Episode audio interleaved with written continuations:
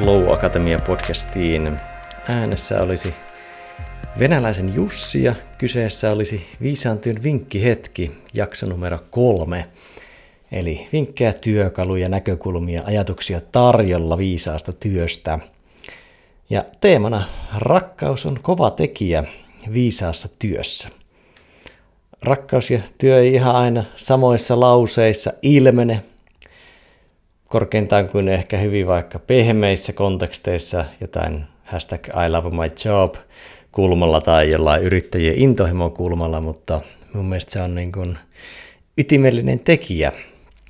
Ja on tarkoituksella halunnut myös käyttää sanaa rakkaus, enkä esimerkiksi empatia tai myötätunto, koska koen, että ne on vähän niin kuin tietyllä tapaa rakkauden alakäsitteitä, kuten myös vaikkapa empatia on ehkä vähän niin kuin myötätunnon alakäsite tai kategoria, miten sen haluakaan ajatella.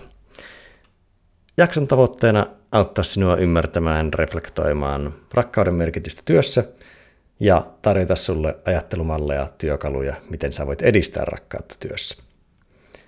Miten tämä linkittyy Flow Akatemian muihin teemoihin, niin siten, että ihmisten flown suurin este työssä yleensä on he itse – koska työskentelyssä on liikaa puskemista, piiskaamista ja päättömyyttä ja liian vähän niiden vastinpareja, eli rentoutta, rakkautta ja reflektiota.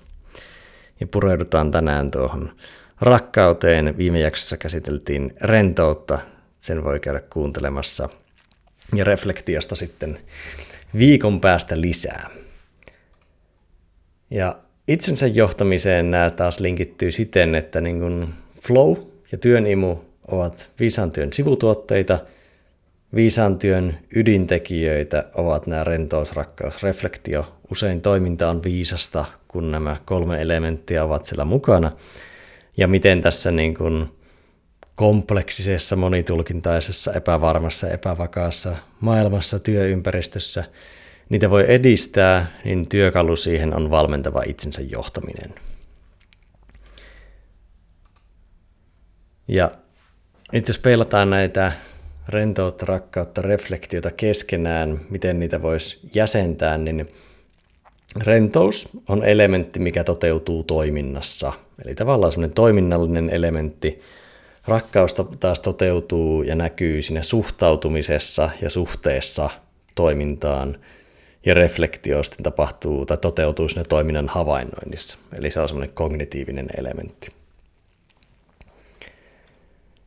Ja sitten rakkauden määritelmään, mikä on aina niin hauska näin ääneen todeta määrittelevänsä. Mutta minun määritelmäni rakkaudesta työn kontekstissa.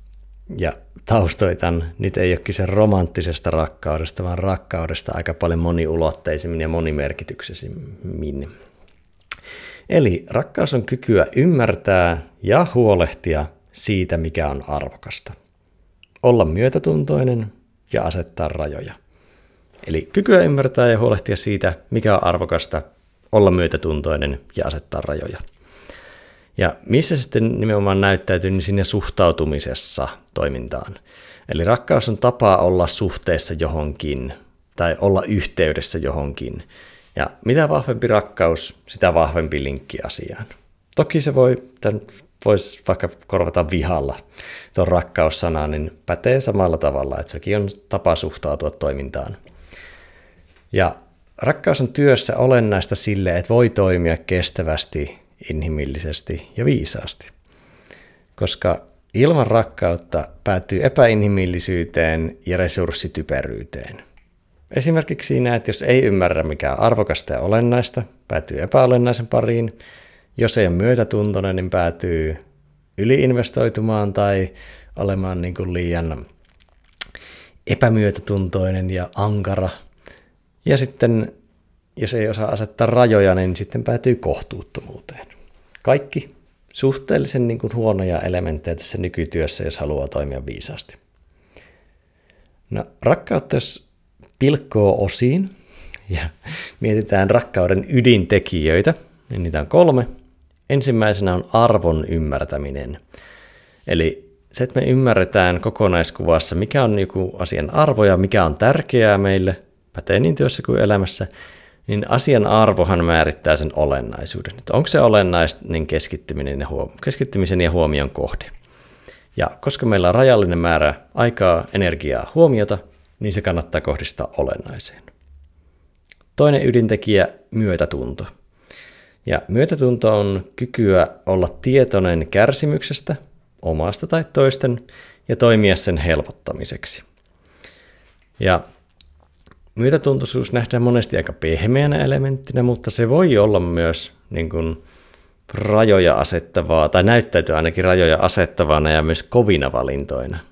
Ei vain pehmeitynä, että esimerkiksi lasten kasvatuksessa tai eläinten kasvatuksessahan se, että ollaan isossa kuvassa myötätuntoisia, niin näyttäytyy yksittäisenä hetkenä tai vaikka kieltona, niin ehkä niin kuin hyvinkin jyrkkänä, vaikka siinä on taustalla myötätunto ja rakkaus. Kolmas ydintekijä, rajojen asettaminen. Koska rajat pitää sinut toimintakykyisenä ja olennaisten asioiden parissa.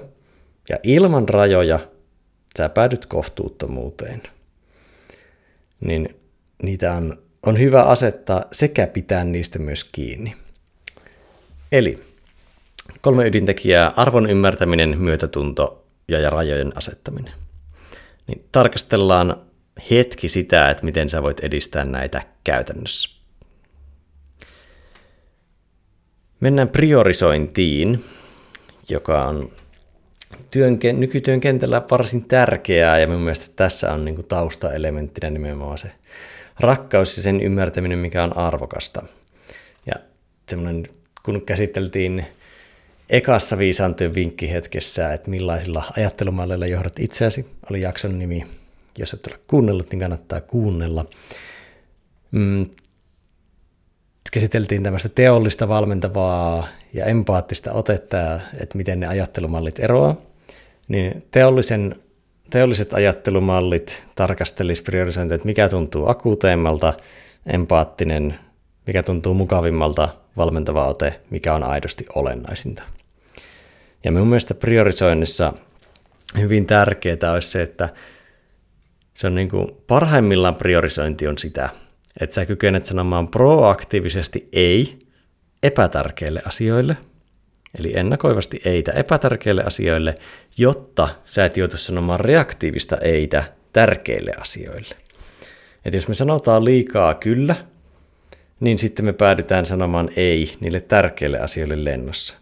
Eli että me proaktiivisesti ennakoivasti pystyttäisiin varaamaan sitä väljyyttä ja tilaa, että ne tärkeät asiat ei jyräydy. Ja ihmiset mun mielestä ei hirveän hyvin hahmota, no okei nyt yleistän, mutta oman valmennuskokemukseni perusteella, niin ihmiset kokee, että he eivät osaa sanoa ei, mutta sähän joka tapauksessa tulet sanomaan ei tosi paljon asioille. Sä et välttämättä vaan sano sitä eksplisiittisesti, että sä et sano sitä ääneen suoraan vaikka jollekin ei, mutta kaikilla pienillä valinnoilla sä tulet ihan jo sillä, että sä sanot kyllä, niin sä tulet sanomaan joillekin asioille ei. Ja monet kokee, että ne jotenkin on oikeutettuja sanomaan ei vasta sitten, kun on jotenkin ylikuormittunut. Mutta jos et osaa sanoa ei, niin se johtaa siihen, että sä päädyt jatkuvasti siihen ylikuormituksen rajalle. Eli sä toimit maksimikäyttöasteella, jos sä et osaa sanoa itsellesi toisille erilaisille asioille ei. No sitten siihen proaktiiviseen priorisointiin, mikä olisi niin kuin hyvä olla mukana, jotta ei tarvitsisi tehdä sitä niin reaktiivisesti. Ja sitä auttaa se, että sulla on kirkkaat tavoitteet, eli mitä kirkkaampi suunta, mitä kirkkaammat tavoitteet tekemiselle, niin sitä helpompaa sinun priorisoida, koska ne tavoitteethan määrittää sinun priorisointia. Sitten määrittele sinun ydintehtävät. Et usein ne on ne 20 prosenttia asioista, tai 20 prosenttia tehtävistä määrittää 80 prosenttia lisäarvosta, mitä sä sinun työssä tuotat. Niin mitkä ne on ne sinun ydintehtävät? Esimerkiksi mulla se voisi valmennusyrityksestä pyörittävänä olla, tai onkin valmennus ja myynti. Ja kaikki muu on niiden tukitoimintoja. niin sitten kun tietää ne ydintehtävät, niin niitä voi esimerkiksi ylläpitää vaikka viikkosuunnitelmapohjan yhteydessä, jotta voit tsekata, että onko niille ydintehtäville oikeasti aikaa. Jos sulla on ydintehtäville vain viisi tuntia viikossa, niin sitten on jotain pielessä. Not to do käyttö. Useimmin tykätään suunnitella tekemistä, mutta tietyllä tavalla niin kuin nykytyössä on melkein jopa yhtä tärkeää määritellä, mitä ei tehdä. Ja se, että ne on määritellyt ennakkoon, helpottaa tosi paljon sitä lennossa priorisointia. Ne voi olla, ja ne voi olla kahdenlaisia ne not listan sisällöt. Ne voi olla sääntöjä tai heuristiikkoja, eli periaatteita. Mulla itsellä vaikkapa on sääntöjä niin, että mä sovin systemaattisesti kaikki tapaamiset aina kello 13 jälkeen, jos se vaan mahdollista. Periaate taas sitten, mitä mulla on vaikka tapaamisista, on se, että mm, mä sovin tapaamisia ainoastaan, jos ne on heljeä. Eli että ne on niin intuitiivisesti, intuition ja järjen mukaan molemmilla mittaroin tavoilla heljeä ja muita tapaamisia mä en sovi, koska muuten mä hukun kaiken maailman tapaamisiin. Niin suosittelen vahvasti, että kannattaa miettiä not listaa helpottaa sitä priorisointia ei-sanomista hyvin huomattavasti. Sitten riittävän hyvä, eli vähän myötätunnon aspektin puolelle, niin kannattaa määrittää sekä työtehtävä että työpäivätasolla, mikä on riittävä hyvä. Ja sanoisin jopa ohjenuoraksi, että älä aloita työskentelyä ennen kuin sä ymmärrät, mikä on riittävästi tai että mikä on tarpeeksi. Koska jos sä et ymmärrä, niin sä päädyt yleensä käyttämään resursseja joko liikaa tai liian vähän.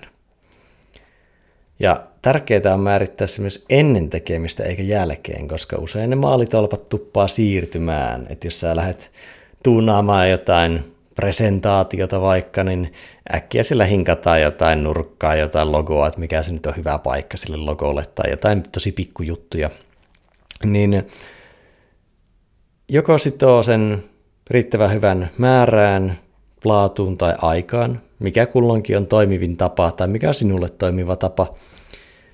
Ja mm, myös muistaa sen myötätuntoisuuden siinä määrittämisessä, eli ettei määritä vain ideaaleista käsiä, mikä, mikä vaan niin on aidosti tämän hetken kapasiteetit ja resurssit ja myös se vaihtoehtoiskustannus, koska eihän me yhtä tehtävää tehdä tyhjiössä, vaan se on osa kokonaisuutta, niin jos se yksi presentaatio vie meiltä koko työpäivää ja meillä olisi kaikkea muutakin tekemistä, niin sen takia on tärkeää määritellä, että mikä on riittävästi. Joskus riittävästi on niin kuin, voi olla niin kuin aivan maksimisuoritus, vaikka urheilussa se usein voi vaikka ollakin jossain kisoissa, mutta sitten taas joskus vaan pärjätään pelkällä minimillä. Eli tehdään se vaan, mikä riittää siihen minimisuoritukseen, koska se on kokonaiskuvasti järkevintä. Eli kannattaa määritellä riittävän hyvä. Niin se myös auttaa sitä, ettei työpäivien jälkeen ole niin syyllinen olo siitä, kun maailma ei olekaan valmis, vaan että pystyisi niin kuin peilaamaan sitä, että ah, ne kolme tärkeintä asiaa tänään, niin tämä oli hyvä ja kaikki muu oli bonusta. Jos nämä sisällöt resonoi, niin viisaan työn päivissä sekä livenä Helsingissä että etänä Zoomissa niin on, käsitellään tällaisia ajattelumalleja, tämän tyyppisiä työkaluja, rakennetaan itselle viisaan työn pelikirjaa. Tai sitten jos nämä olisi resonoivia sinun työyhteisölle, olisi ajankohtaisia, voisi toimia puheina tai valmennuksina, niin kannattaa kurkata flow-akatemia.fi, niin sieltä löytyy, löytyy lisää infoa sekä viisaan työn päivistä että valmennuksista ja puheista. Kiitos kun olit mukana.